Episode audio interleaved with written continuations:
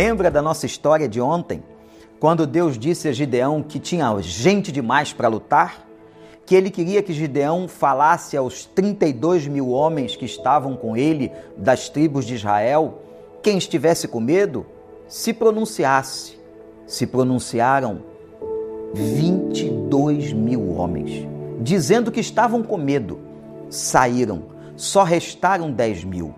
Deus queria mostrar ao povo que a vitória era dele, que não era a força do homem, que não era a inteligência do homem que ia vencer aquela batalha, que aquela batalha seria vencida nas mãos e com as mãos de Deus.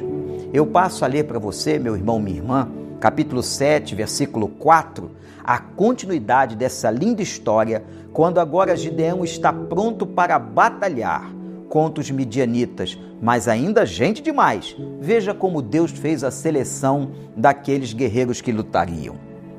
Mas o Senhor tornou a dizer a Gideão: Ainda há gente demais. Desça com eles à beira d'água, e eu separarei os que ficarão com você.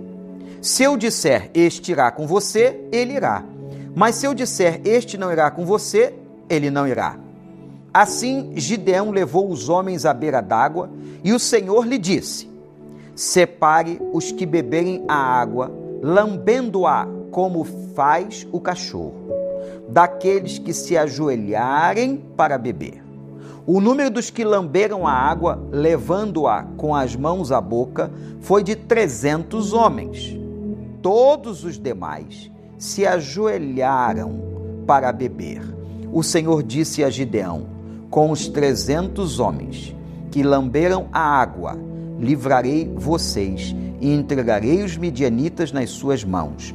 Mande para casa todos os outros homens. O teste agora é muito interessante. Os dez mil homens iriam à beira da água e Deus manda que Gideão diga a eles que eles levassem água à boca e aqueles que levassem água à boca, como um cachorro faz, lambendo a água, esses seriam escolhidos para a batalha. A Bíblia diz que dos dez mil, apenas trezentos lamberam as águas como um cachorro. Todos os outros, 9.700 soldados, ajoelharam-se. Ora, o que significa isso? O que é que esta imagem corporal nos ensina? Deus mostrando que aqueles que estavam lambendo as águas estavam ainda em posição de combate. Mas como que aqueles ajoelhados poderiam guerrear? Quem é que pode estar guerreando ajoelhado daquela forma contra o inimigo? Ele estaria totalmente desprovido de qualquer ação e de qualquer possibilidade de reação só foram levados à guerra contra os midianitas os trezentos, que mantendo-se em pé, abaixaram, lamberam a água como um cachorro, em um gesto humilde, em um gesto de guerreiro, posicionamento de guerreiro. Meu irmão, minha irmã, às vezes Deus elimina algumas pessoas porque elas não têm condições de lutar, não estão preparadas para lutar. Mas eu quero dizer a você, Deus vai preparar você.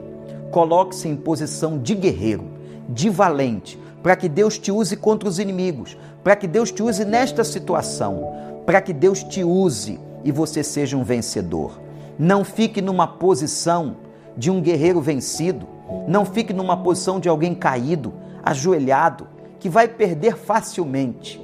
Quem sabe a sua postura hoje tem sido uma postura de derrotado uma baixa autoestima, um descrédito contra si mesmo, uma não confiança na ação de Deus.